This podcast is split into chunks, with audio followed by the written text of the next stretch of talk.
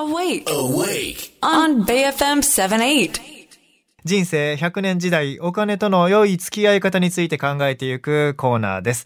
アウェイクの頼れるお金のかかりつけ医、高塚さんです。おはようございます。おはようございます。今、あの、はい。高塚さんのお顔を見えてるんですけど、サングラスが、サングラス、えー先週に引き続き、えーア間違イテムとしてえてか。けてきちゃったんですけど。間違えて今日もかけちゃっ。た。あ、そうなんです。はいで、先週？先、週私ね、あの、ちょっとお休みいただいてたんでね、はい。えー元捜査一課刑事の佐々木成美さんと、えーリーゼントデカ、秋山博康さんと一緒に、えートリオで、はえーもっと危ないデカトリオ結成されましたけど、あ、そうですね。はい。ありがとうござい。サングラスかけてね、迫力のある3人のお写真見ましたよ。ありがとうございます。はい。楽しかったですか？楽しかったですね。あ、本当ですか？ちょっとあの、まあ、ある意味、本当に違う色眼鏡でお金の話をしたという感じになったかと思います。はい。まあ、独特な放送回になりましたけれどもね。はい。はい。まあたそういう機会がありましたら、はい。よろしくお願いしよろます。しくお願いします。今日はもうサングラス外しても大丈夫ですよ。あ、そうです。外して、じゃあ真面目にやりたいと思います。はい。いや、昨日、先週も真面目だったでしょ？ちゃんと。ありがとうございます。えーでもリスナーの方からね、こんなメッセージ、質問届いてるんですけど、えーイデコ。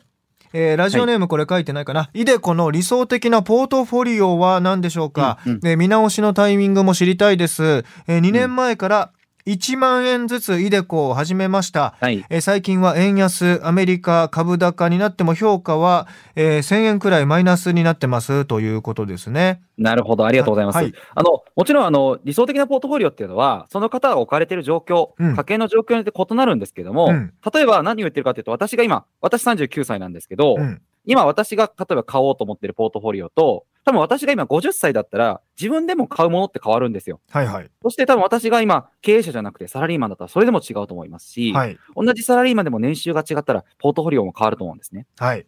ざっくりした管理の方法なんですけど、やっぱり株式っていう資産クラスと、うん債券っていう、まあ、硬いものと、まあ、株だとよく動くもの、うん。長期で持つものですね。この二つのバランスでコントロールするのがすごく大切になりまして、はい。まだ自分が下ろすタイミング、要はゴールまで時間がある場合には株が多めのポートフォリオを組んでいただいて、うん。もう出口、要はもうそろそろ下ろすかもよっていうフェーズが近づいてきたら、だんだんその債券っていう、まあ、守りのものに資産をシフトチェンジしていっていただく、こういった管理をされるとうまくいくと思います。はい。まあ、ポートフォリオというのは、まあ、どういう商品をお組み合わせて形成するか、えー、形はい。全体をこう形作っていくかっていうことなんですけれどもね。はい。結構、この、なんか細かい商品で何を選ぶかにすごくこだわってる方多いんですけど、うん。それ以上に、攻めと守りの比率をちゃんと年齢とか環境に合わせて管理することが一番大事で、うんまあ、そこをちゃんと、まあ、あの家計の分析をした上で、どのぐらいが最適比率なのかってところを見失いないようにした上で、じゃあ、その、例えば株を、株式ファンドを持つとしたら、じゃあ一番最適なものは何なのか、こんな風にアプローチしていくと、はい見失いづらくなるんですね。はいじゃあ見直しのタイミングっていうのも、ちょっとその残りのその人生どれぐらいかなっていう年齢に応じてっていうのがあるんですか？そうです、そうです。あの、相場で見るんじゃないんです。あの、自分の環境に合わせて見るんです。あ、相場ではなく。